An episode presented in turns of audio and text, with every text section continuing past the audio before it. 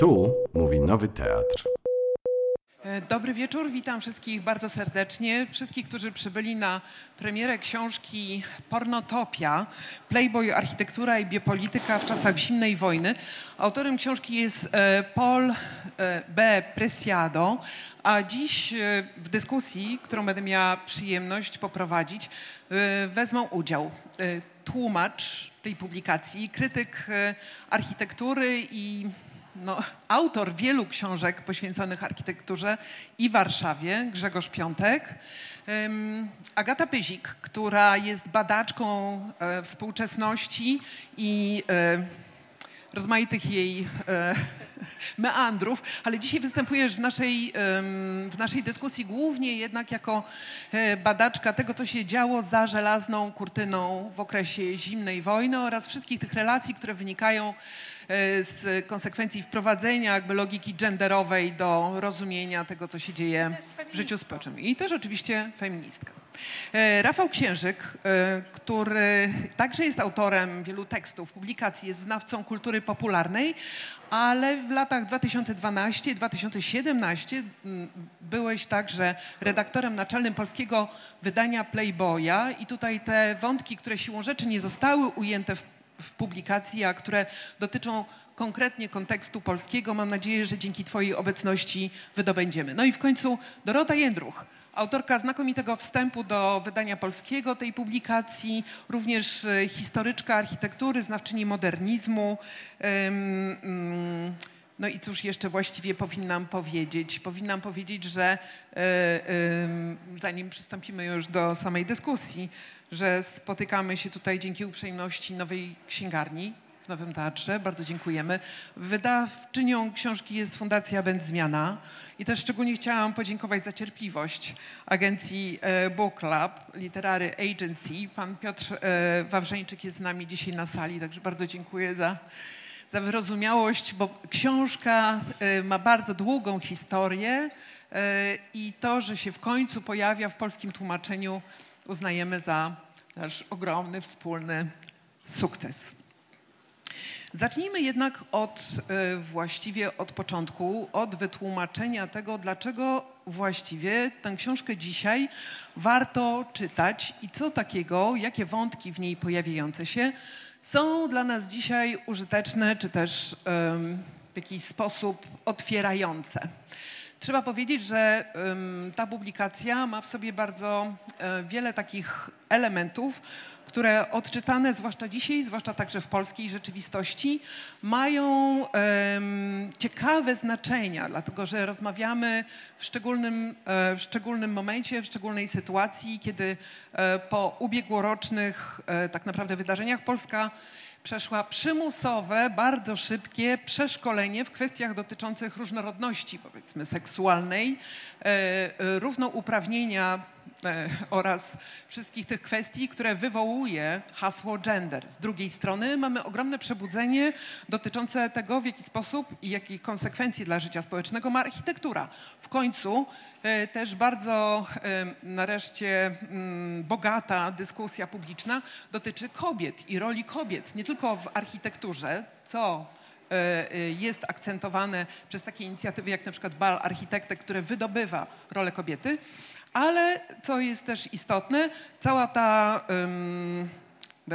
cały ten wysiłek wydobycia wątków, które wcześniej były e, zepchnięte na margines, nieobecne, niechętnie widziane w głównych dyskursach, spotyka się w życiu publicznym, w życiu politycznym z mocną kontrą ze strony e, ultrakonserwatywnych środowisk, które próbują w życiu realnym i politycznym narzucić Polsce swoją wizję rzeczywistości. I tak naprawdę e, Presjado czytany dzisiaj w Polsce jest chyba trochę innym Presjado niż czytany tak po prostu dla e, zdobycia wiedzy o tym, jakie znaczenie dla historii na przykład Stanów Zjednoczonych miało pojawienie się czasopisma Playboy.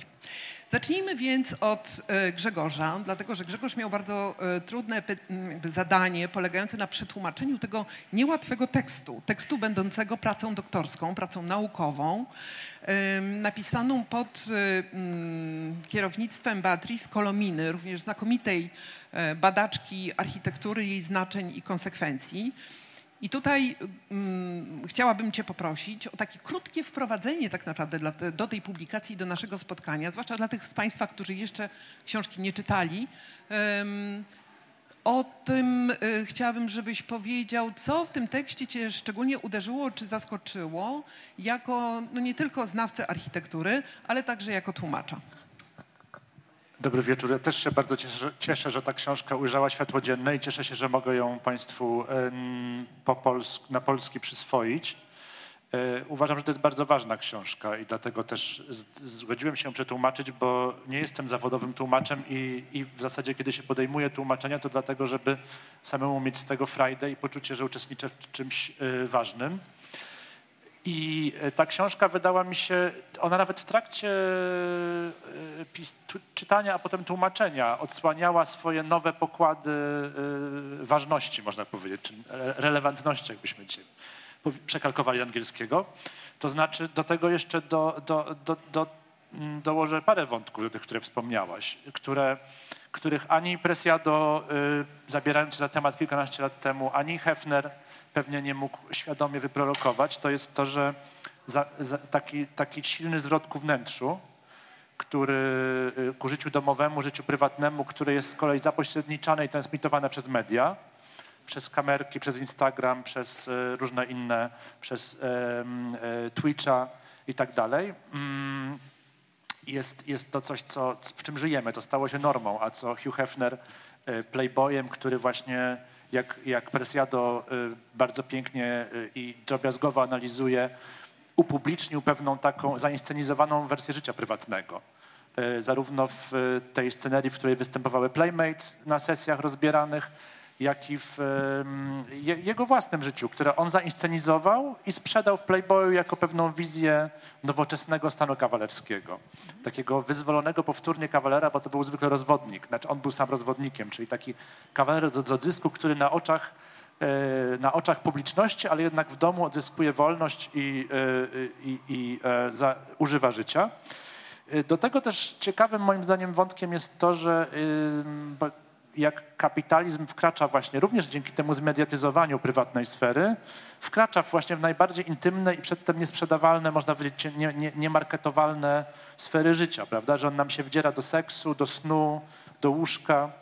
To jest bardzo ciekawe. Wreszcie wątek, który w pandemii się objawił, czyli ta, o czym pewnie dzisiaj będziemy pewnie dużo rozmawiać, czyli ten przymusowy w ogóle zwrot do wnętrza, przyspieszony zwrot do wnętrza i i to, że łóżko dla wielu z nas stało się taką bazą. Tak jak dla Hugh Hefnera, który tutaj, który, który z łóżka swojego czynił centrum redakcji, centrum domu, centrum rozrywki, centrum, centrum życia e, swojego zawodowego. I my też obrastając y, kubeczkami, ekranami, y, książkami, czymkolwiek się kto zajmuje, wielu z nas, zwłaszcza tych pracujących umysłowo i na odległość, y, właściwie powtórzyliśmy ten schemat Hefnera i, i, i skierowaliśmy się jednocześnie jeszcze głębiej do wnętrza, a, a, a, a paradoksalnie transmitując to na, na, na, świat w różnych wersjach. Bardzo Ci dziękuję. Wydaje mi się, że właśnie ta wielowątkowość y, tej publikacji jest tutaj zarazem jej największym potencjałem, ale też największą trudnością w tym, jak ją komunikować. Z tego tak. powodu, że jeśli zapytamy, czy jest to książka o architekturze, jest. Jest. Czy jest to książka o y, y zarządzaniu? Jest. Czy jest to książka o budowaniu imperium medialnego? Jest. I tak naprawdę dużo tutaj jeszcze różnych wątków mogłoby się pojawić i one w, w, w sposób, który Presiado je przedstawia, są tak ze sobą splątane, że trudno tak naprawdę dać e, taką e, przyjemną, mm, jednowątkową narrację. E, jeśli mogę słówko, no właśnie y, zgadzając się na to tłumaczenie, właściwie nie znając jeszcze dokładnie tekstu, y, wstępnie się zgadzając, właściwie się wpuściłem, w, dałem się wpuścić w maliny, bo powiedziałaś mi, że to będzie książka o architekturze i playboyu. I oczywiście jest to książka o architekturze i playboyu i tam też są zaskakujące odkrycia.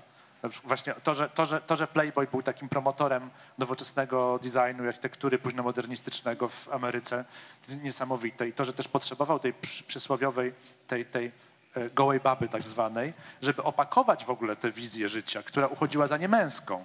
I magazyny, które promowały design, uchodziły za takie y, niemęskiej. I Hefner właśnie dodając do tego, do, tak samo jak do treści intelektualnych, różnych wyrafinowanych, tych wszystkich Baldwinów i, i, i bitników i tak dalej, dodając tę te, te, gołą kobietę na rozkładówce, pokazywał, że życie wyrafinowane, czy to pod względem estetycznym, czy intelektualnym, właśnie nie jest czymś niemęskim. To jest też szalenie ciekawe. No bo męskość także jest tutaj yy, i ta binarność, którą Presiado yy, skutecznie atakuje i to z, yy, z wielkim zaangażowaniem, mm, no też z ogromną pasją w wielu swoich tekstach, wystąpieniach jest przeciwny temu reżimowi, który mm, sprawia, że świat ma być binarny, że coś ma być tylko albo jakieś, albo jakieś, że kobieta lub mężczyzna, że coś, e, co, że wszystkie te elementy, które powodują, że mm, łatwiej zarządza się światem, są nam narzucane. I tutaj to jest e, tak naprawdę mm, kolejny wątek, który mam nadzieję, że wyjdzie w tej naszej dyskusji, ale żeby nie przerazić tych wszystkich, którzy już trochę się zmartwili, że a miało być tak fajnie, miało być o Playboyu i o architekturze Playboya, a tu nagle się okazuje, że to jest jakaś e, e, bomba zegarowa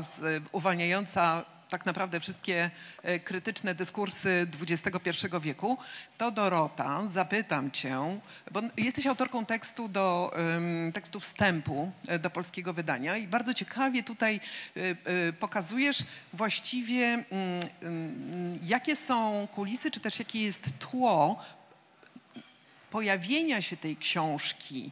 I gdybyś mogła trochę o tym opowiedzieć. Znaczy ja pisząc ten wstęp miałam takie poczucie, że właściwie do Preciado wstępu pisać się za bardzo nie da, bo trudno być adwokatem Preciado, on sam znakomicie sobie radzi, tak? I zresztą nie czułam się tam ani adwokatem, ani, ani egzegetą tego myślenia, tylko chciałam właśnie dać taką trochę mapę drogową do tego wielopoziomowego do tego wielopoziomowego rozumowania, które w tej książce rzeczywiście można, można zauważyć.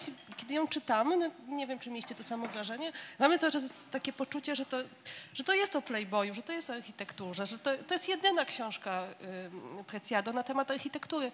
Ja nawet słyszałam jakiś wywiad z nim, w którym on się śmiał z tego, a wiecie, doktorat napisałem o architekturze, ha, ha, ha, no bo właściwie wszystkie inne książki y, oczywiście dotyczą przestrzeni, one bardzo mocno opierają się na koncepcjach Foucault, jeżeli się opierają na koncepcjach Foucault, to muszą dotyczyć kwestii przestrzeni, ale niekoniecznie architektury w takim znaczeniu, jakim my ją czasem widzimy, czyli po prostu efektownych budynków, które meblują nasze pejzaże miejskie bądź podmiejskie i prezentują jakieś projekty jakichś znanych starych architektów. To zupełnie nie o taką architekturę chodzi, chociaż taka jest prezentowana, no bo ona jest, ona jest uwodząca, prawda? To, to, w jaki sposób architektura jest prezentowana w Playboyu, to jest cała historia uwodzenia wizualnego i oczywiście to uwodzenie ma swoje sens dosłowny, tak? To znaczy te budynki, o bardzo często takie późnomodernistyczne budynki o pływowych kształtach, one są równie uwodzące jak, jak przedstawienia kobiet i w książce pada to wielokrotnie. Wydaje mi się, że gdzieś w jakichś tekstach na temat tej książki też, że prawdopodobnie dla czytelników może były bardziej uwodzące niż, niż te przedstawienia nagich kobiet na rozkładówkach, bo kształtowały właśnie jakieś marzenie o pewnym stylu życia, o, pewnym społecznej, o pewnej społecznej roli e, czy społecznych porządkach, których można być e, aktorem, jako ten czytelnik Playboya, ale też jako pewnego rodzaju konsument takiej bardzo wyrafinowanej oferty projektanckiej. Więc ta książka rzeczywiście, tak jak mówię, no nigdy chyba już później Preciado nie zajął się tak mocno architekturą. Ona, jeżeli Państwo znacie troszeczkę teksty Beatrice Colominy, o której mówiła tutaj e, już Bogna, one mocno wychodzą ze szkoły Beatrice Colominy. Przede wszystkim dwie rzeczy tutaj są bardzo istotne. Pierwsza to jest połączenie architektury i mediów. I to nie chodzi wyłącznie o taką architekturę, jakąś smart architekturę, jakiej myślimy dzisiaj, czyli taką, która bezpośrednio podłączona jest do jakiejś technologii, tylko architektura, która jest jakby wpięta w pewną rzeczywistość projekcji. Tak? Taką rzeczywistość, w której architektura odgrywa rolę pewnego ekranu, relacji, widzenia, tego co prywatne, tego co publiczne, kiedy architektura coś zasłania, coś odsłania i kształtuje jakieś nasze sposoby zachowania wobec tego, że jesteśmy w środku, jesteśmy w jakiejś tam intymnej przestrzeni, ale jesteśmy jednocześnie widzialni. To jest jakieś miejsce, w którym odgrywamy jakieś spektakle. No a drugi taki element, zresztą Beatrice Colomina, jak być może Państwo mieliście okazję kiedyś widzieć, zrobiła dużą wystawę poświęconą temu, w jaki sposób architektura była prezentowana w Playboyu. Y, również teksty Preciado były publikowane w jej y, takich zbiorowych opracowaniach pod jej redakcją, więc tutaj ta metodologia, ona jest bardzo ciekawa dla wszystkich, którzy zajmują się architekturą, takie myślenie o architekturze nie jako o budynku, tylko jakiej takiej, o takiej strukturze, takim, takim pin, pinie wpiętym w rzeczywistość, ono jest bardzo interesujące i ono oczywiście nas prowadzi do, do, do architektury związanej z rodzajem, tak? czyli do takiej metodologii genderowej, która tutaj jest bardzo ciekawym kluczem. No i oczywiście, tak jak mówię, czytamy tą książkę i mamy poczucie, że to, jest, że to nie jest o latach 50. w Stanach Zjednoczonych, tylko jest to o latach 2000., 20. w Polsce, tak? że te, te pojęcia, że te struktury pojęciowe, które tam daje nam Preciado, opisując człowieka uwikłanego w przestrzeń, ale również w kształtowanie ciała poprzez rodzące się nowe możliwości związane z farmakologią, tam wszyscy są naćpani w tej tak, to też jest kolejny Hefnerze, wątek, tak? tak. Naćpane są te panie domu, o których on tam pisze, że mieszkają w domach pod, pod miastem, bo od, Żeby to znieść. Żeby... żeby to znieść. Naćpana jest armia amerykańska, naćpany jest Hefner, który wyrabia po prostu jakieś ogromne ilości godzin w pracy, właściwie nie wychodzi z pracy. Kupuje wszystkim w redakcji narkotyki, Kupuje żeby... wszystkim w redakcji narkotyki. Jest tam też takie fantastyczne zdjęcie, które jest chyba w książce, prawda? Kiedy on siedzi przy takim zbiorze e, fiszek, o czym może mówić, e, o czym mówi, może mówić e, Playboy i tam jest feminizm, problemy społeczne, poczucie, że to jest jakieś, jakieś czasopismo z zakresu socjologii w ogóle, czy, czy jakieś takie bardzo mocno właśnie związane z życiem społecznym. Więc rzeczywiście tak jak mówię, tych wątków jest bardzo dużo i dopiero właściwie lektura tego tekstu, bo nie, nie, nie mówię, że mojego wstępu, bo mam, nie mam takiego poczucia, że to jakoś y, stanowi klamrę, ale tego tekstu dopiero nam uświadamia i to jest pewien suspens, tak? kiedy dochodzimy do tych rzeczy, które tak naprawdę okazują się współczesne, czyli kwestii ciała, jego, jego roli w systemie, pewnym systemie władzy, w którym jakby przestrzeń i architektura pełni swoją rolę. I to, co mhm. jest tutaj bardzo istotne, o czym mówi już też Grzegorz, to jest kapitalizm, tak? Czyli jakby nałożenie tego wszystkiego na pewne rynkowe e, mechanizmy, które też jakby dla nas zupełnie już nie są obce i, i powodują, że może dostajemy jakiś język, jakieś pojęcia, jakieś spostrzeżenia czy kierunki patrzenia, którymi moglibyśmy naszą rzeczywistość też opisać dzięki tej książce. Mhm. E, e, tutaj musimy powiedzieć, że Playboy w swoim najlepszym momencie w samych Stanach Zjednoczonych wychodził w nakładzie 6 milionów egzemplarzy. 6 milionów kopii docierało do odbiorców, do mm, głównie jednak mężczyzn, którzy, no właśnie, do czego służył Playboy? Agata. Mam odpowiedzieć na to pytanie. To znaczy, bardzo mnie zainteresowało to, co, mówi, to, co mówił chyba Grzegorz, że e, albo co wy, wyszło w dyskusji, że goła baba jest pretekstem, bo wydaje mi się, że bardzo, jest, to, jest to bardzo prawdziwe pod wieloma względami.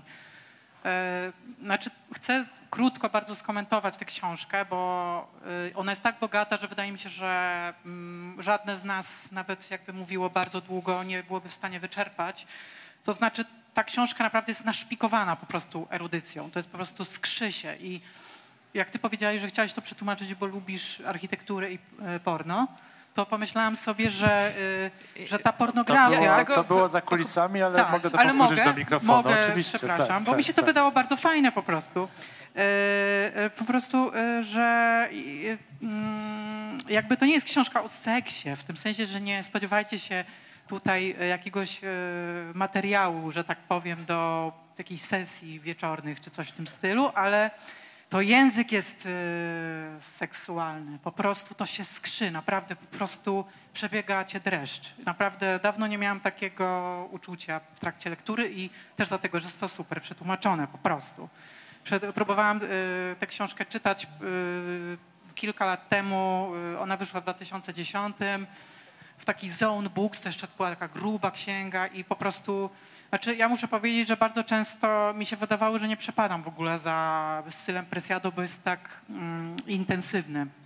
I taki, takie, czasami mi się wydawało, że to jest udowodnienie, po, znaczy po prostu naszpikowanie danego zdania tyloma wątkami erudycyjnymi, jak, jak tylko się da, ale tutaj widzę, że to ma sens. I To znaczy, zaznaczyłam sobie tylko ten, y, jest super, y, wyjątkowo wspaniały ten rozdział siódmy, wynalazek fa farmaku pornograficznego łóżka, który między innymi właśnie tak rozbiera na części pierwsze w ogóle ten, ten mebel, tak? ten, to obrotowe łóżko, bo ja nie wiem, czy to zostało już tutaj wystarczająco Nie, zaznaczone. właśnie nie, gdybyś mogła. Okej, to znaczy y, y, w ogóle muszę powiedzieć, że oddaję Hefnerowi sprawiedliwość, ponieważ wcześniej mm, myślałam, wyda, uważałam go raczej za takiego trochę zużytego pana, który chodzi cały dzień w szlafroku. I z tego też Hugh Hefner słynie, że chodzi cały dzień w szlafroku. Teraz już wiemy dlaczego. E, e, I próbowałam sobie wyobrazić tego faceta, który, okej, okay, no wtedy pewnie 30-paroletni, tak, a nie 70, ale tak, żyje na samej Pepsi-Coli i narkotykach. E, tam nie ma ani słowa o jedzeniu. E, zaburza sobie w ogóle mm, rytm jakby zmiany dnia i nocy. Tam jest przywoływane takie doświadczenie grotołaza, który zamknął się w, w grocie na bardzo długo, żeby stracić to poczucie czasu. Traci poczucie czasu, kręci się w kółko na obrotowym łóżku, gdzie e, w ogóle rejestruje wszystkie spotkania tam i seksualne, i jakieś merytoryczne, redakcyjne. E, jak również e, e, w ogóle jest włajerem takim totalnym. To znaczy on po prostu ma zarejestrowane w całym swoim tym porno pałacu kamery, gdzie filmuje, jak inni ludzie uprawiają seks, jak rozumiem. To znaczy RODO jest tam łamane na wszelkie możliwe sposoby. I właśnie to też mnie fascynowało, że on musiał mieć absolutną kontrolę. To znaczy mm, on mnie przeraża, muszę powiedzieć, po przeczytaniu tej książki. Znaczy on jest postacią przerażającą, wydaje mi się. To znaczy y, ten aspekt posiadania absolutnej kontroli nad wszystkim. I oczywiście chodziło o to, żeby wyprodukować to jak najle, nie wiem, najlepsze czasopismo, które spełniałoby te jego ambicje, ale no jest on jakimś monstrum. Po prostu, znaczy ja, e, jeżeli ja jestem 30-paroletnią kobietą, jeżeli ja przez dwa dni piję, znaczy to już wtedy już po prostu nie wyrabiam fizycznie. Ja nie wiem, jak oni byli w stanie to zrobić. I rzeczywiście to były czasy, kiedy wszyscy brali te metamfetaminy. Czytałam, przeczytałam ostatnio biografię Susan Zontag. Susan Zontag była też non-stop naćpana i chodziło o to, żeby pisać przez cały czas, nie, nie iść spać. I okazało się, że to prowadzi do II wojny światowej i do nazistów na przykład, ponieważ to, e, Blitzkrieg na przykład też był możliwy dzięki temu, że e, że po prostu e, pewien rodzaj metamfetaminy, której też fanem był Hitler, został, e, zaczął być perwitin, został masowo perwitin, po, tak. produkowany i to był ten sam perwitin, którym naćpywały się te gospodynie domowe. I ja chcę tylko jedną rzecz powiedzieć. Wydaje mi się, że e, żyjemy w czasach bardzo retro i bardzo archiwalnych. To znaczy włączcie sobie Netflixa albo HBO. E, nie wiem, 70% e, seriali jest o przeszłości. E, w bardzo popularnym ostatnio serialu przecież e, Gambit Królowej Macocha, głównej bohaterki, nieusta, nieust, właśnie ta gospodyni domowa, która umiera na tych przedmieściach e, z nudów i e, no nie wiem, z depresji, po prostu nieustannie jest pijana albo też naćpana prawdopodobnie. Jakby chodzi o to, że nasz obraz przeszłości jest bardzo zakłamany. Wydaje nam się na przykład, o lata 50., powojenne prosperity, housewives, przedmieścia i tak dalej, a jakby to była bardzo mroczna rzeczywistość, wydaje mi się, którą y, nie, nie, do końca sobie uświadamiamy, więc jakby to jest super, żeby pokazać, że, znaczy po pierwsze ten aspekt kontroli mi się wydaje ważny, ponieważ y, po prostu chodziło o to, jak sprzedać pracę, jak sprawić, że wszyscy będziemy jeszcze ciężej pracować, wyobra wyobrażając sobie, że odpoczywamy. E, I to jest taki najbardziej mrożący krew w żyłach moment chyba tej książki, kiedy, kiedy y, właśnie w bodajże w tym rozdziale, ale to się dzieje na przestrzeni. On, on jest bardzo dobry właśnie w, to, to jest tak, że kolejne argumenty są rozwijane w kolejnych rozdziałach, są bardzo dobrze e, tłumaczone też. E, chodzi o to, że, że e, ta inspiracja Hefnera do tego obrotowego łóżka, do jakby realizacja tego snu, że jest się w łóżku przez cały czas, E, tu jest wytłumaczone, że zainspirował go jakiś znajomy, który był właśnie rozwodnikiem, który sobie e, skonstruował jakieś studio w Tak, mieście, tutaj- e, gdzie połączył cztery łóżka, na których ni- nieustannie ludzie tam, jakieś orgie się przebywali. odbywały i on nazwał go kojcem. I to, był, to jest dla mnie najbardziej mrożący krew w żyłach moment tej książki, bo po prostu chodzi o to, że mężczyźni zrobią wszystko, żeby wrócić do stanu e, po prostu e, niemowlęctwa, Dziedziusia. czy właściwie stanu prenatalnego.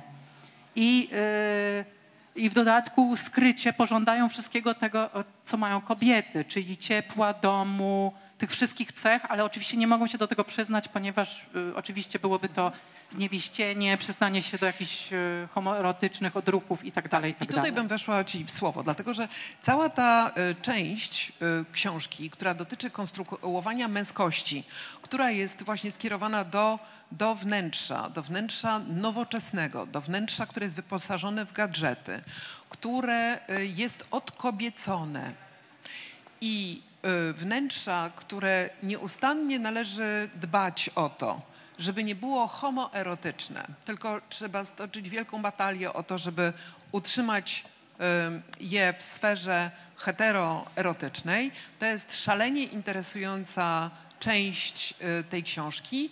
No, ze względu na czas naszej dyskusji już y, odeś- musimy odesłać tych, który, których to bardziej zainteresowało do samej treści. Dlatego, że chciałabym Was y, poprosić, żebyśmy y, teraz skupili się trochę na y, mm, rzeczy bardzo ważnej, a mianowicie na odzyskiwaniu tej wielokrotnie już przez Was wspomnianej wolności do bycia mm, we wnętrzu. Oczywiście jest tutaj nawiązanie i to całkiem wprost do tekstu Virginia Woolf, która domagała się takiej przestrzeni własnej dla kobiet. Jest również w cytacie z, do wstępu. I tu nagle się okazuje, że ta przestrzeń jest potrzebna mężczyznom. Ale właśnie po co? Y, Co ma się realizować w tej przestrzeni? Co tam, wiecie, co, co, co tam się w ogóle e, w tej przestrzeni tworzonej przez playboya, ale playboya rozumianego jako kogoś, kto uprawia ten playboizm, co tam się właściwie miało produkować? Bo powiedzieliście o Hefnerze, że on rzeczywiście jako twórca tej wielkiej, tego wielkiego imperium nieustająco produkował playboya jako wielkie, wielką, wielkie przedsiębiorstwo o zasięgu już później globalnym, ponieważ e, Playboy wychodził w kilkudziesięciu krajach świata.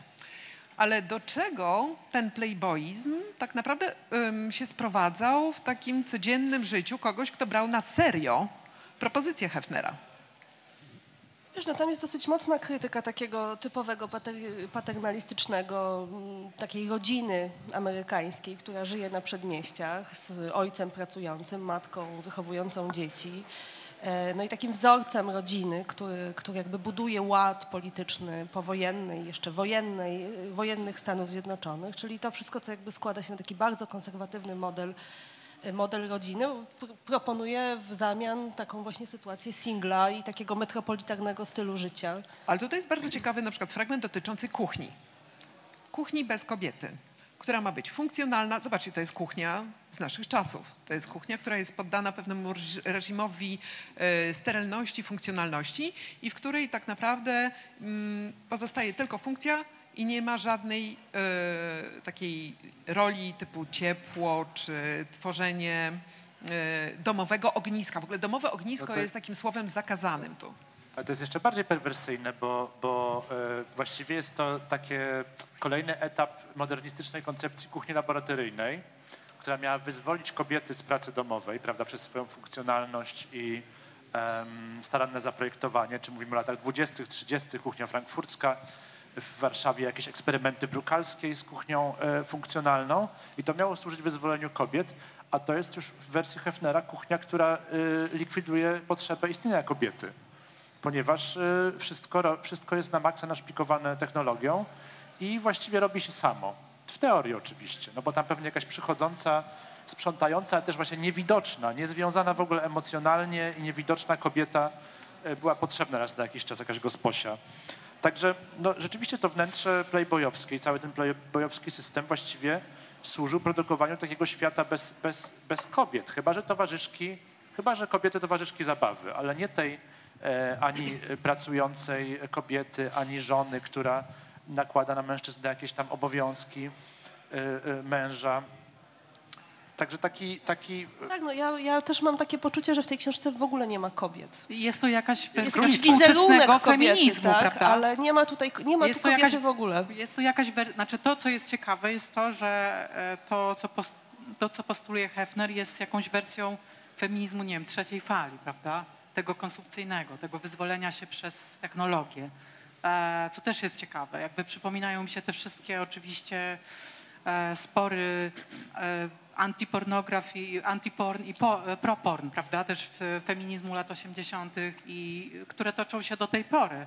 I też e, mm, dla mnie jest e, właśnie ciekawe, czego ci faceci tak naprawdę, bo oni chcą świata bez kobiet w jakiś sposób.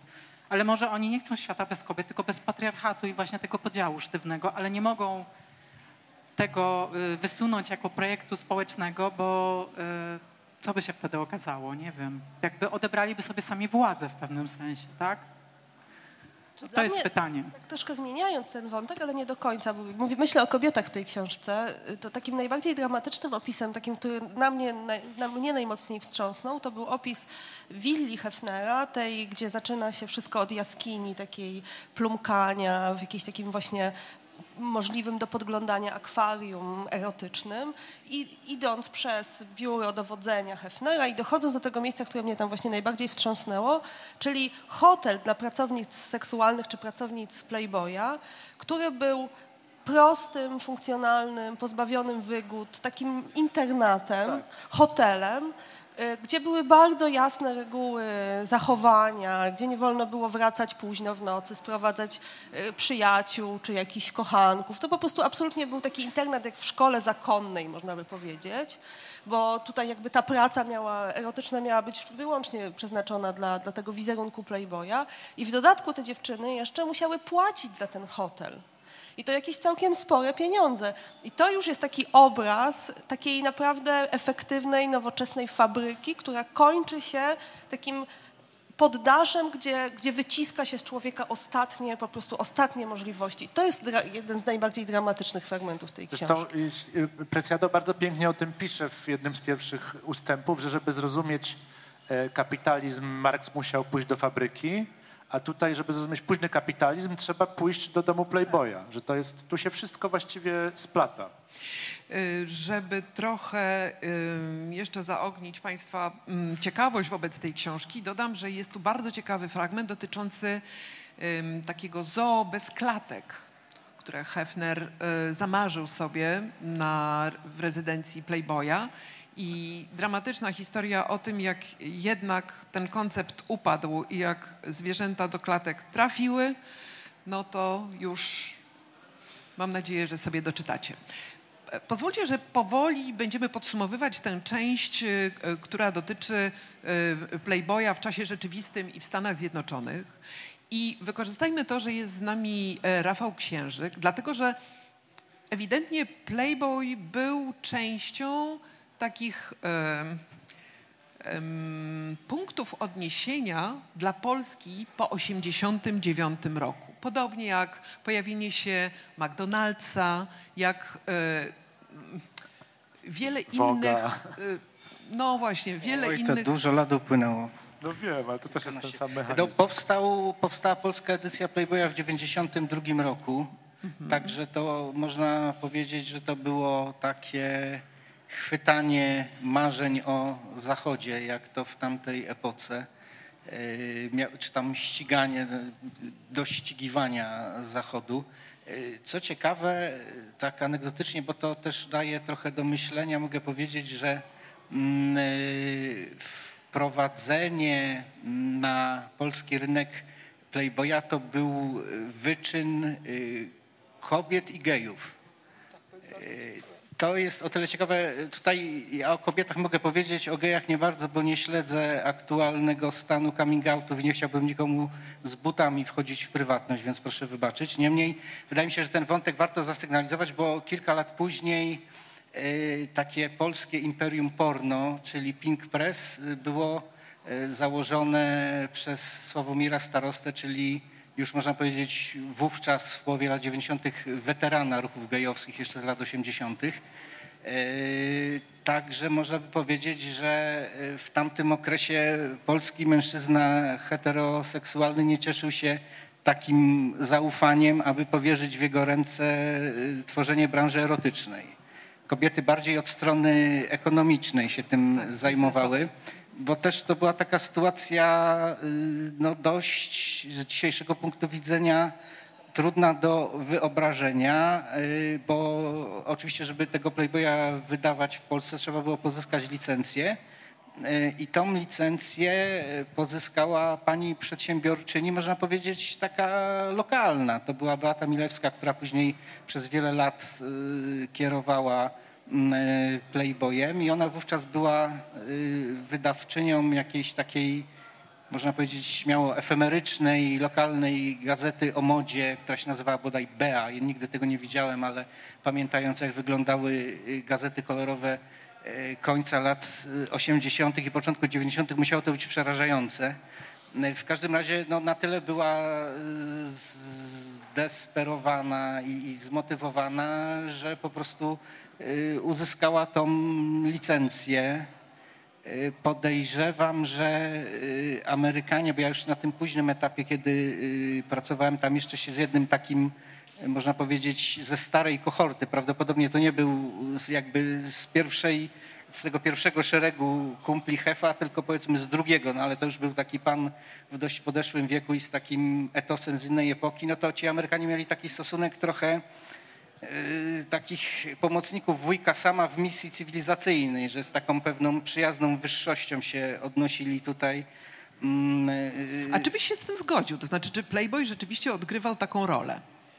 Wiesz, Taką no, jeśli, jeśli spojrzymy, się... spojrzymy na e, trochę ten wcześniejszy etap historii, ten zimnowojenny, to już jest jakimś takim truizmem. Nie wiem, kto pierwszy sformułował taką myśl, ale y, gdzieś ona istnieje i myślę, że, że, że jest y, bardzo warta uwagi, że w tym całym zimnowojennym sporze to tak naprawdę y, zwycięstwo takie niemilitarne, ale w sensie y, skaptowania y, dusz ludzkich, no to y, przejęła szeroko pojęta popkultura, tak, że Beatlesi, Playboy i Coca-Cola tak naprawdę sprawili, że y, system ten za żelazną, y, za żelazną ścianą, za, y, za, tak to się mówiło, że za, za żelazną kurtyną, na wschód od żelaznej kurtyny, no nie był fajny dla tych, którzy w nim mieszkali, bo fajniejsze rzeczy właśnie z tym Playboyem, Coca-Colą, Beatlesami, czy jakim tam jeszcze zespołem był, był atrakcyjniejszy i to już było jakby zwycięstwo na,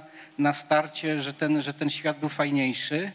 Yy, Także tutaj myślę, że to poczucie właśnie tej, tej misji, no bo mówmy się, że yy, lata 80. To już, to już nie były lata prosperity dla Playboya, to już się zaczęło troszkę kończyć, a w ogóle uważam, że yy, tak jakby sobie przejrzeć te kolejne roczniki, to ile lata 60. i 70. były no, w sensie takim edytorskim, jeśli chodzi o okładki, jeśli chodzi o layout. Tutaj o tym nie ma mowy, bo raczej ta warstwa wizualna dotyczy wnętrz pokazywanych i architektury, natomiast to były też no, majstersztyki, jeśli chodzi o, o taki design prasowy. Tak, bo, tej, bo, to Natomiast- jest, bo to jest rzeczywiście ten wątek, którego w książce nie ma, Tak. nie znajdziemy tam. To znaczy Presiado ani nie pisze o tym, co się działo i jaki efekt na e, no właśnie te kraje, które były odcięte od tak zwanego zachodu, e, jaki, jaką robotę tamten Playboy robił i cieszę się bardzo, że o tym wspominasz, dlatego że to jest zupełnie jakby inna, inna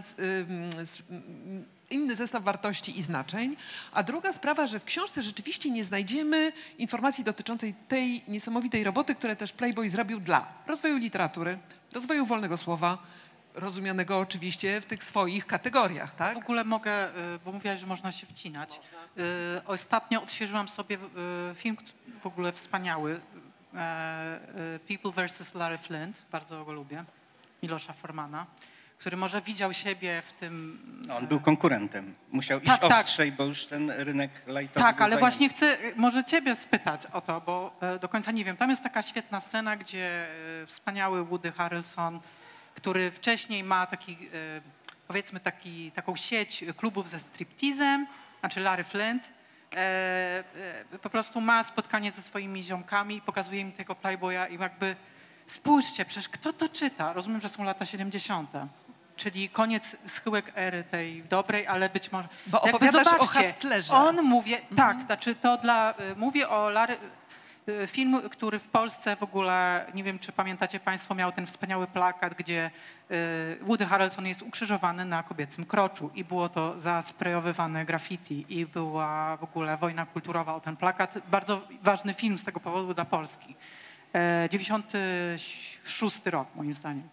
No w każdym razie niedługo później, chyba w ogóle na dwa lata bodajże wkroczył Hustler, ale y, jak zwykle za dużo się... e, Przypis do przypisów. Tak, gubię wątku. Znaczy nie, nie gubię wątku, ale po prostu to jest bardzo wielowątkowa historia.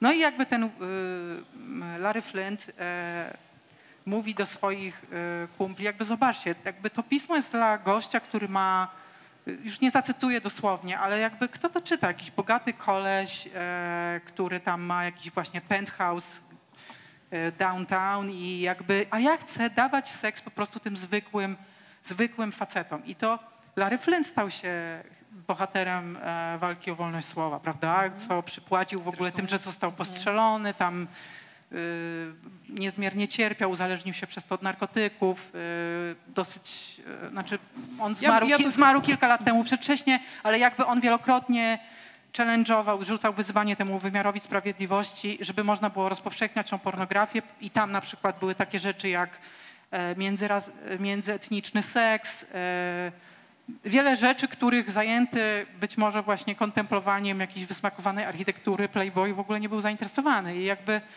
dlatego, że ty znasz te ins and outs prawdopodobnie dużo lepiej, chciałam cię spytać, no, jak to wyglądało na przykład w, w Polsce od tej strony, jakby jakiego mężczyznę chcieliście, do jakiego mężczyzny chcieliście apelować i czy na przykład jak się pojawił Hustler w Polsce, to uważaliście, że to jest wasza konkurencja, czy to jest zupełnie inny rynek, a jeszcze były Cats przecież. Tak, różne to inne pisemka. y, Takie dwa pisma, które miały swoją oryginalną, or, oryginalne wydania na, na, na świecie, czyli skandynawski Cats y, i, i, i, i y, Penthouse.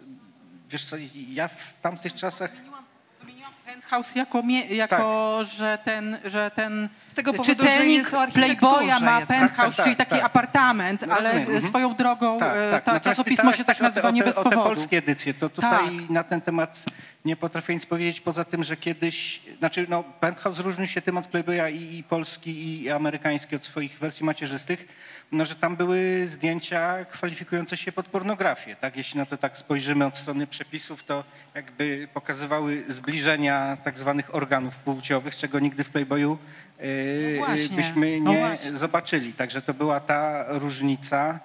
Mm, Na pewno w realiach amerykańskich, y, jeśli ten, y, jeśli ten penthouse powstawał tak gdzieś w kilkanaście lat po starcie Playboya, no to już dla nich Playboy był establishmentem, tak, dla starych dziadów, więc to, co mieli do zawojowania, to były właśnie pójście nawet nie krok dalej, ale ze trzy kroki dalej, jeśli chodzi o pokazywanie golizny. Posłuchajcie, Natomiast- przepraszam, ja was tutaj muszę troszkę zmoderować, dlatego Jasne, że roz- chciałabym przechwycić, inne- chciałabym przechwycić ten wątek Okej. i jednak wrócić do Playboya i Dobra. do tego, co on robił właśnie w tych innych mm, Obszarach, obszarach, o których zresztą powiedziałeś, słusznie zwróciłeś uwagę, ja teraz że książka ich nie uchwyciła. Tak.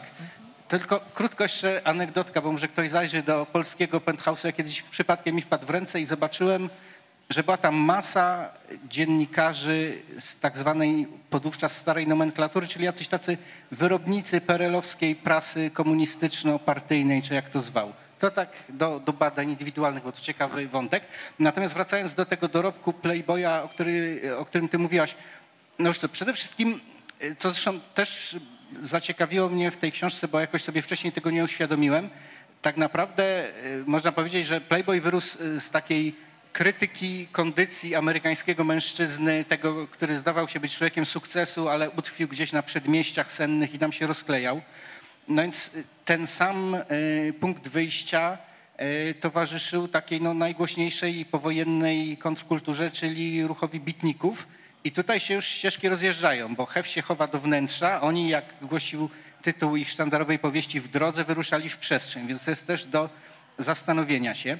Niemniej jednak y, ten y, wpływ kulturowy Playboya, to co tutaj przywołałaś, że to było 6-7 milionów egzemplarzy, no to w tych 6-7 milionach egzemplarzy mm, oni począwszy od połowy lat 60. regularnie no, odwoływali się do tego dorobku kontrkultury, że tam i pojawiały się postacie i tematy z kręgu bitników. Później oczywiście było duże, duży nacisk zresztą też w warstwie wizualnej, że były okładki takie nawiązujące po prostu do kultury psychodelicznej, hipisowskiej, czy wtedy y, w Playboy Mansion y, amfetamina została wymieniona na kwasy, tego nie wiem, ale na pewno gdzieś wyczytałem, że już w połowie lat 70. zgodnie z duchem czasu amfetamina została zastąpiona kokainą. Była nawet, to wyczytałem w jakiejś biografii, wstrząsająca historia jakiejś sekretarki Playboya nakrytej z dwoma walizkami koki. Poszła do więzienia na 15 lat i przed, jeszcze wydała oświadczenie, nic nie mogę zarzucić panu Hefnerowi. Więc tak się to skończyło. No a potem, no, a propos tej farmakotopii, tutaj do tego już autor nie dotarł, ale to jest piękny temat. E, no, staruszkowie z Playboya, bo to już były lata 90., byli po prostu apologetami Viagry i wszelkich pochodnych i, i praktycznie co, co, w co drugim numerze, zresztą sam Hef w wywiadach e, zachwalał, więc to w, od, od tej napędzającej i, i powodującej bezsenność i nadaktywność amfetaminy e, skończyło się to na e, wiagrze. W międzyczasie no była, e, bo tutaj też była mowa o tym, że tam owszem masa najlepszych pisarzy, od których za grube pieniądze nabywano prawa do, do, do premierowych publikacji fragmentów y, prozy, duży, duży nacisk właśnie na te y, kontrkulturowe y, ruchy. Tam, tam były nieprawdopodobne jakieś takie, szczególnie wywiady były wartością Playboya i to, i to jest jakoś taka, no myślę, że to było jedno z, jeśli chodzi o publikację wywiadów, jedno z najlepszych pism wszechczasów. Myśmy y, już tak w końcówce tego polskiego Playboya wydali trzy takie zbiorki, klasyczne wywiady Playboya. Paradoksalnie na czwarty, który miał zawierać wywiady wyłącznie z kobietami, takimi jak na przykład Oriana Falaci, z Dolly Parton był piękny wywiad, z Cher, y, z taką ciekawą feministką, Kamil Padżlia. Ona w ogóle w Polsce nie, nie istnieje, poza tym, że kiedyś seksualne persony zostały wydane, jej takie sztandarowe dzieło, a tam był wstrząsający wywiad. No i niestety nie było już reklamodawców na to, żeby wydać y, tłumaczone te wywiady y, kobiety Playboya. Mm, no niemniej te wywiady, jak na przykład y, niektóre z tych wywiadów liczyły sobie 120 tysięcy znaków tak sobie od razu skojarzę, że gdyby dzisiaj wydawca dostał taki wywiad, to by zrobił dużą czcionkę i z tego książkę wydał. A tamte wywiady ciągnęły się przez kilkanaście stron i, i żeby je w Polsce udostępnić, trzeba było zrobić oddzielny grzbiet i tam były właśnie te nie, nie, nieskracane wywiady. Mm, także ten y, ładunek y, intelektualny był y, ciekawy. Ja pamiętam jeszcze z tych takich wstępniaków y, Hefnera, które były oczywiście publikowane w latach 50. głównie, ale później przypominane, y, to on rzucił, jeśli chodzi o tę zawartość merytoryczną, takie hasło dosyć dziwne, ale niemniej dość takie intrygujące Picasso, Nietzsche, jazz i seks, że to miał być taki jakby program Playboya. Nie wiem, co tam Nietzsche robił, ale podejrzewam, że jakaś tam echa woli mocy w tym amfetaminowym locie przemawiały. Niemniej, niemniej to, to, to ciekawa sprawa. I teraz y, jeszcze ciekawe było to, że, że Playboy płacił za wywiady. Nie wiedziałem o tym, a wpadłem na to, czytając wydaną ze dwa lata temu w Polsce y, biografię Timothy Lirego, to wydawnictwo Oficyna łódzkie wydał w takiej serii kontrkulturowej.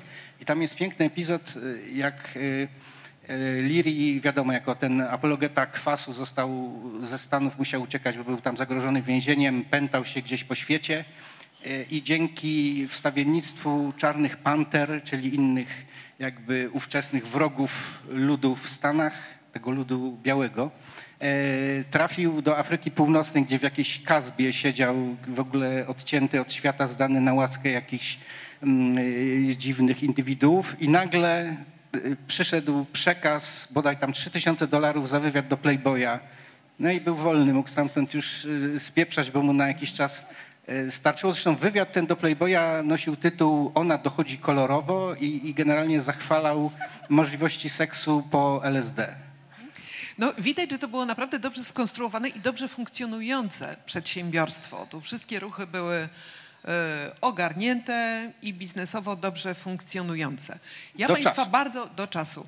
Ja Państwa y, uczulam, że za chwileczkę u, uruchomimy y, przyjmowanie pytań, także proszę się przygotować.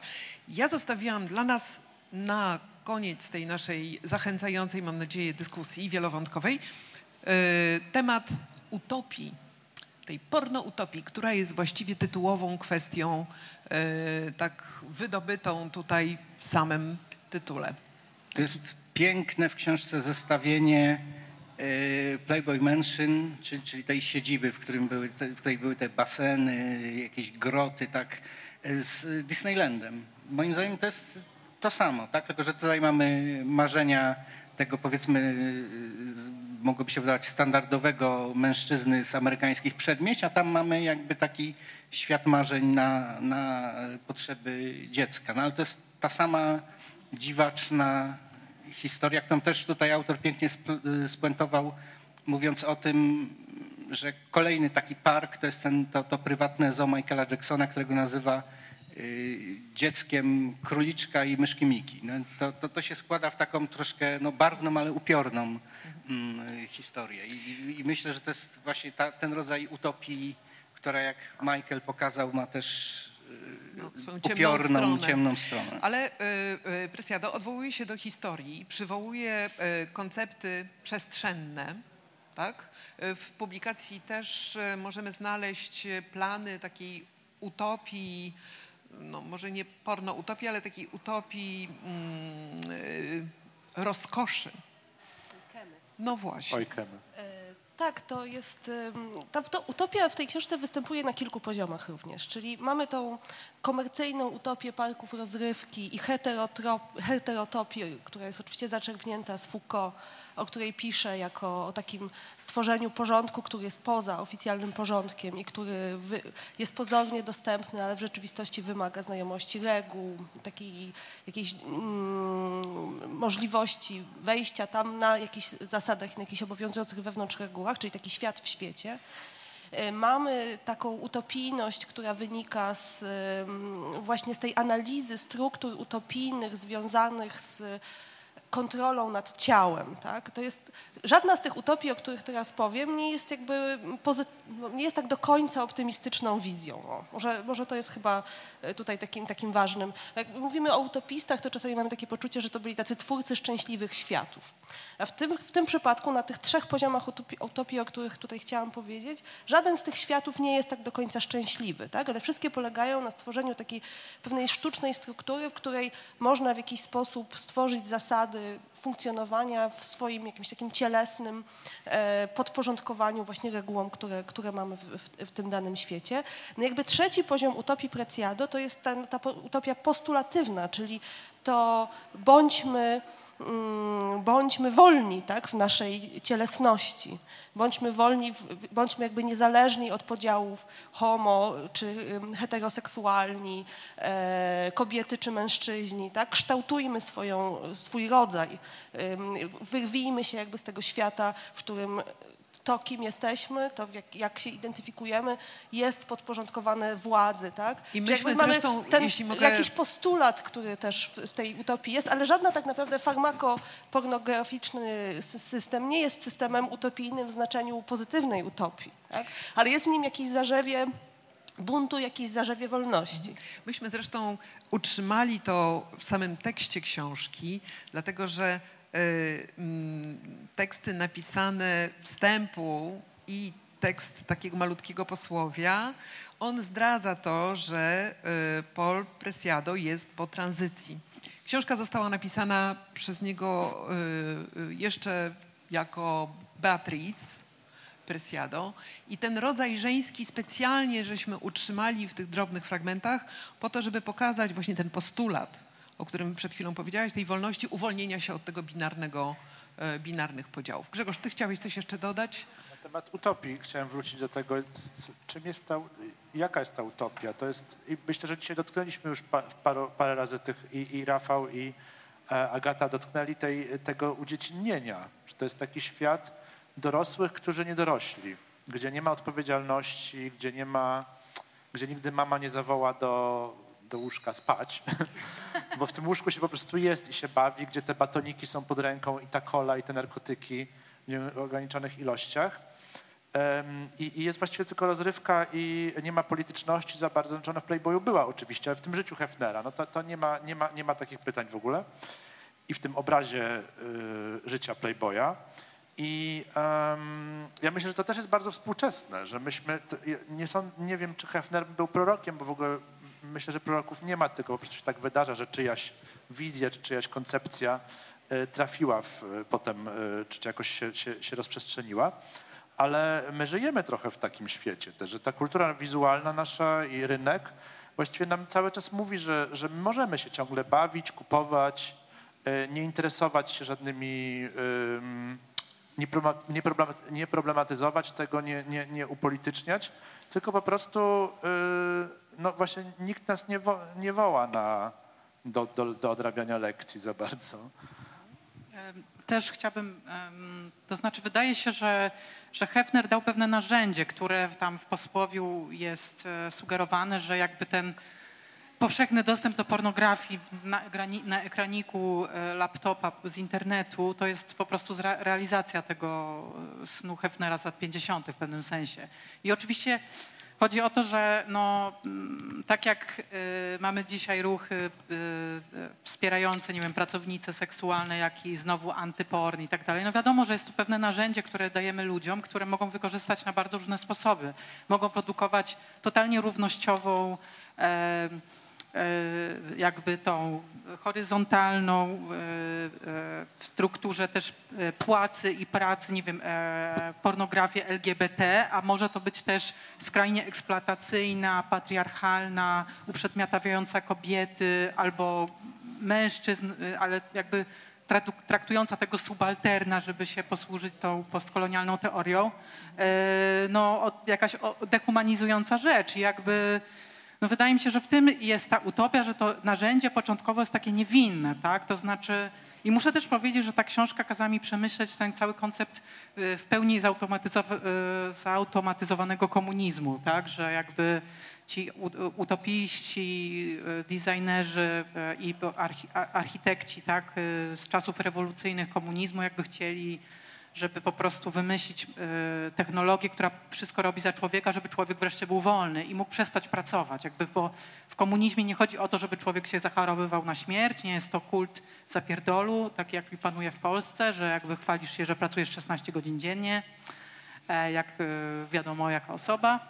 E, e, Natomiast e, chodziło o to właśnie, żeby przestać pracować i mi się wydaje, mało dotknęliśmy, chociaż wszyscy o tym, znaczy na pewno Dorota o tym wspominała i pewnie Grzegorz też o tym aspekcie pracy, że jakby dla mnie przerażające było to, że jakby cała ta technologia wypoczynku miała służyć tak naprawdę mm, kapitalizmowi i jakby lepszemu wykorzystywaniu człowieka do pracy, bo w momencie, kiedy się, tak jak pisze Presiado, co jest teraz powszechne, zaburza czas pracy i czas snu, bo kiedyś było to 8 godzin e, pracy, 8 godzin snu, 8 godzin wypoczynku, tam No, czasu wolnego, no to już ten system fordowski, w ogóle to jest naprawdę, my naprawdę, proszę Państwa, liznęliśmy jakieś 2%. Y, Wspaniały jest ten system, e, ta analiza systemu wertykal, człowiek wertykalny i człowiek e, horyzontalny, tak? To znaczy człowiek wertykalny to jest ten, który jest właśnie wyprostowany i cały czas jest gotowy do pracy. I Hefner jest tym człowiekiem horyzontalnym, który niby jest wyzwolony od tej pracy, ale tak naprawdę nie, Nie bo tego cały czas pracuje. On siebie. pracuje 24 godziny na dobę i ten, ta praca wżera się w sen. Niedawno po polsku była też wydana, nie wiem czy przez ciebie ta książka Jonathana Crariego Charakter.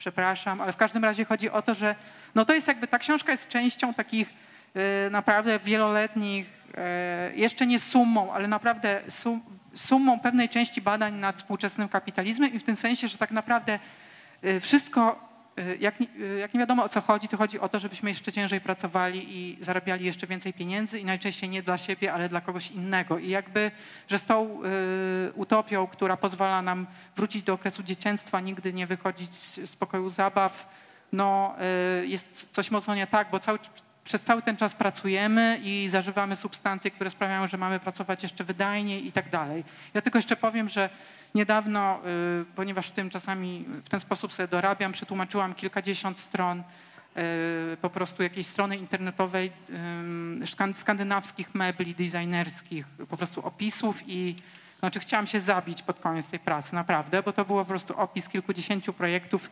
tego, jak kolejne firmy, startupy, przestrzenie coworkingowe, różne takie, po prostu two, jak, jak usprawniamy po prostu tworzenie kolejnych przestrzeni i otoczenia i środowisk, w którym ta praca tak naprawdę nigdy nie ustaje.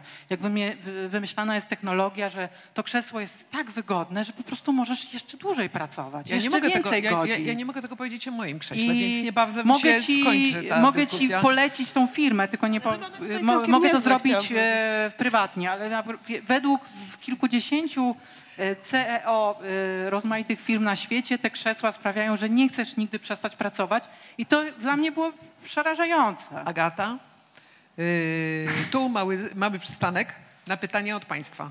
To jest ten moment, kiedy wiem, że jesteście w bardzo trudnej sytuacji, ponieważ nie czytaliście tej książki, ale może ta dyskusja gdzieś wytworzyła jakieś ziarno zaintrygowania.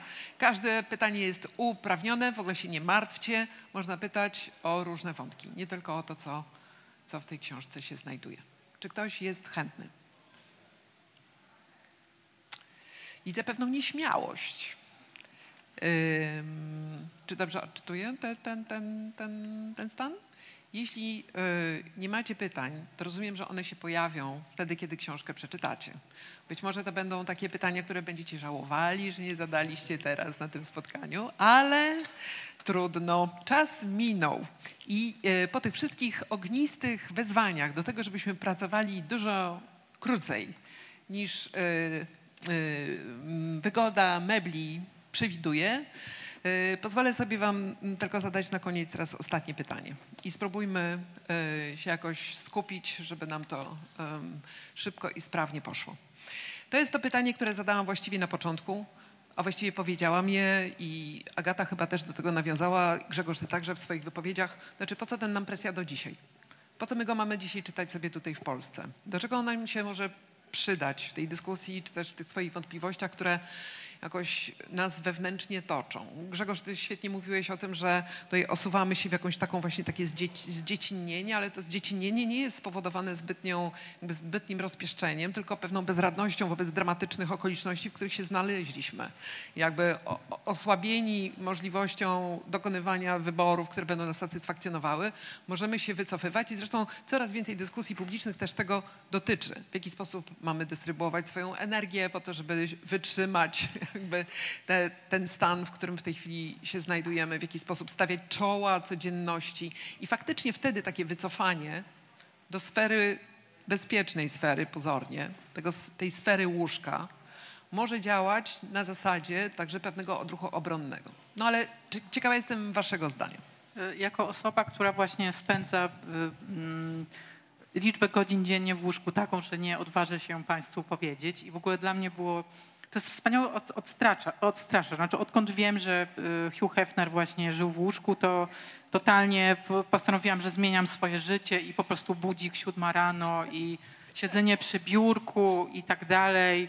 E, Normowany czas pracy. tak, nie, po prostu e, to się musi skończyć i tak dalej. To znaczy, mm, wydaje mi się, że y, to jest niesamowite, że to leżenie w łóżku ma być jakimś synonimem szczęścia, bo y, wydaje mi się, że ono głównie, znaczy, że jeżeli ktoś tyle potrzebuje czasu spędzić w łóżku, to głównie dzisiaj to służy, y, jest to symptomem depresji, więc, e, więc to znaczy, wydaje mi się, że y, odpowiadając na twoje pytanie, Presiado super uczula na te przemiany totalnie y, tej nie, dokonywane przez tą niewidzialną rękę rynku e, pra, naszej pracy. To, jak pandemia właśnie uprawomocniła wdarcie się jeszcze głębsze do naszego życia prywatnego, do naszego czasu i jak zmediatyzowaliśmy jeszcze bardziej po prostu razy 1500 e, naszą rzeczywistość, że jakby nie, da, nie dało się żyć przez ostatnie pół roku bez tych mediów, tak? Więc jakby i to prawdopodobnie z nami zostanie, pewne elementy. To znaczy i też pozwoliliśmy, część kosztów została prowadzenia biura przerzucona na, y, jakby na pracownika i tak dalej, więc to są bardzo dalekosiężne skutki w naszym życiu, które mogą mieć i które, no nie wiem, wydaje mi się, że ewentualnie, nawet jeżeli nie daje jakiejś odpowiedzi, jak to zmienić i powiedzieć nie swojemu pracodawcy, e, e, to, to przynajmniej, nie wiem, e, Preciado jakoś daje jakieś, jakiś dyskurs, jakieś narzędzia, że jak, jak to zrozumieć, jak być może, nie wiem, jakieś zażywie buntu może z tego będzie, kto wie.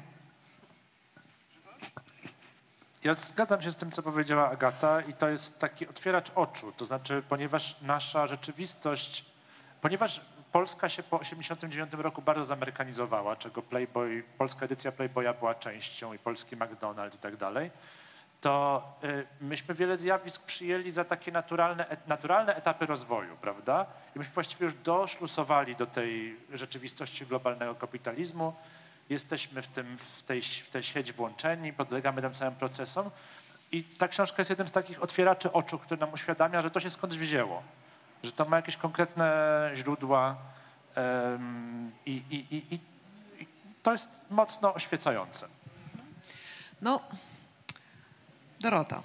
Tak, ja myślę, że ta książka robi to, co każda książka napisana przez filozofa od czasów antycznych powinna robić, to znaczy nazywa pewne ważne zjawiska naszego świata. Tak? Dostarcza nam języka. To jest bardzo istotne. Oczywiście inne książki Preciado również mają taką funkcję. Tu jeszcze jest masa takiej anegdoty o naćpanym Hugh Hefnerze, który jest jakimś uwodzeniem, uwodzicielskim charakterem tej książki. Ale tak naprawdę w sposób, w jaki nazywa e, Preciado problemy czy polaryzację współczesnego świata, to w jaki sposób opisuje ten kolejną fazę właśnie postfordowskiego kapitalizmu, który produkuje bardziej pragnienia i niematerialne formy konsumpcji niż e, jakieś samochody czy jakieś inne rzeczy budowane na jakiejś taśmie produkcyjnej, jak taki klasyczny kapitalizm. E, to, w jaki sposób nazywa naszą tożsamość związaną z naszą, z, nasz, z naszym, naszą identyfikacją, tak? między innymi identyfikacją płciową, w jaki sposób przekłada myślenie Foucault o biowładzy na współczesne relacje, właśnie gdzieś mocno wprowadzając je jeszcze w dyskurs feministyczny. I to, co dla mnie jest bardzo istotne, bo ja wywodzę się z takiego środowiska trochę e, działaczy anarchistycznych, którzy zawsze opowiadali się po stronie robotników i właśnie stosunków władzy w takim rozumieniu trochę właśnie XIX-wiecznym i którzy zawsze mówią, obyczajówka to jest obyczajówka, a my tutaj jesteśmy twardymi syndykalistami, to dla mnie ta książka jakoś tam łączy mimo wszystko i pokazuje, że ta obyczajówka ona oczywiście jest bardzo często używana narzędziowo, zupełnie bez zrozumienia sensu tych walk, które dzięki niej definiujemy. I rzeczywiście czasami tak jest, że jest jakimś rodzajem takiego prowokowania, rzeczy, które, które jakby od, no, no nie do końca politycznie um, są tą główną rozgrywką tak, rządzących, to nie zmienia faktu, że poprzez to, w jaki sposób pokazuje Preciado, zresztą bardzo często odwołując się do języka wystawy, muzeum, e, bo to, o, o, tym też nie powiedzieliśmy, ale Preciado jest również kuratorem wystaw i jest bardzo silnie związany ze środowiskiem artystycznym, więc jakby wykorzystuje również język performance'u, język sztuk wizualnych. Ten, e, analiza wizualna jest też bardzo ważna w jego książkach. To on żeni trzy rzeczy, które są dla mnie bardzo istotne, tak? czyli, po, czyli dążenie do, do emancypacji związanej z, z, z właśnie rolami związanymi z gender, tak, z naszym, naszą identyfikacją taką y, właśnie gdzieś y, tkwiącą w, w pewnym systemie obyczajowym, z tą walką polityczną związaną właśnie z krytyką kapitalizmu i w końcu zwraca sztuce, która jako historyce sztuki dla mnie jest bardzo ważnym językiem, zwraca jej jakąś rolę w tych, w tych, społecznych, y, w tych społecznych problemach i pokazuje, że ona nadal ma coś do powiedzenia. Tak? I te, te wszystkie rzeczy się łączą i dzisiaj jakby możemy, możemy mówić o tym jako pewnej wspólnej walce. To jest dla mnie bardzo istotne, bo to jest takie post-XIX-wieczne, gdzie te rzeczy mimo wszystko były, były dość mocno rozdzielone. Dziękuję. Rafał. Ja bym może zakończył taką anegdotą, która y, wobec y, pytania i tych wypowiedzi miałaby na celu zwrócenie uwagi na to, żeby tak nie, nie, niekoniecznie się koncentrować na teoriach i na y, tym, co jest fasadą, bo gdzieś tam ludzie są ludźmi i to wszystko ma często takie bądź banalne, bądź zaskakujące kulisy. Przypominam sobie taką sytuację, z- myśmy mieli takie zjazdy Playboya y, międzynarodowe, gdzie wszystkie edycje to były konferencyjne bardzo... A w jakich okolicznościach przyrody? W sensie, no gdzie właśnie, się ja już się załapałem na takie schyłkowe. Kiedyś to koledzy jeździli na przykład do kurortów meksykańskich, a później to Amerykanie przyjeżdżali jak wasale, ich lennicy z europejskich edycji mieli organizować spotkania i tam raz byłem w Lizbonie bardzo piękne i raz w Monachium bardzo strasznym.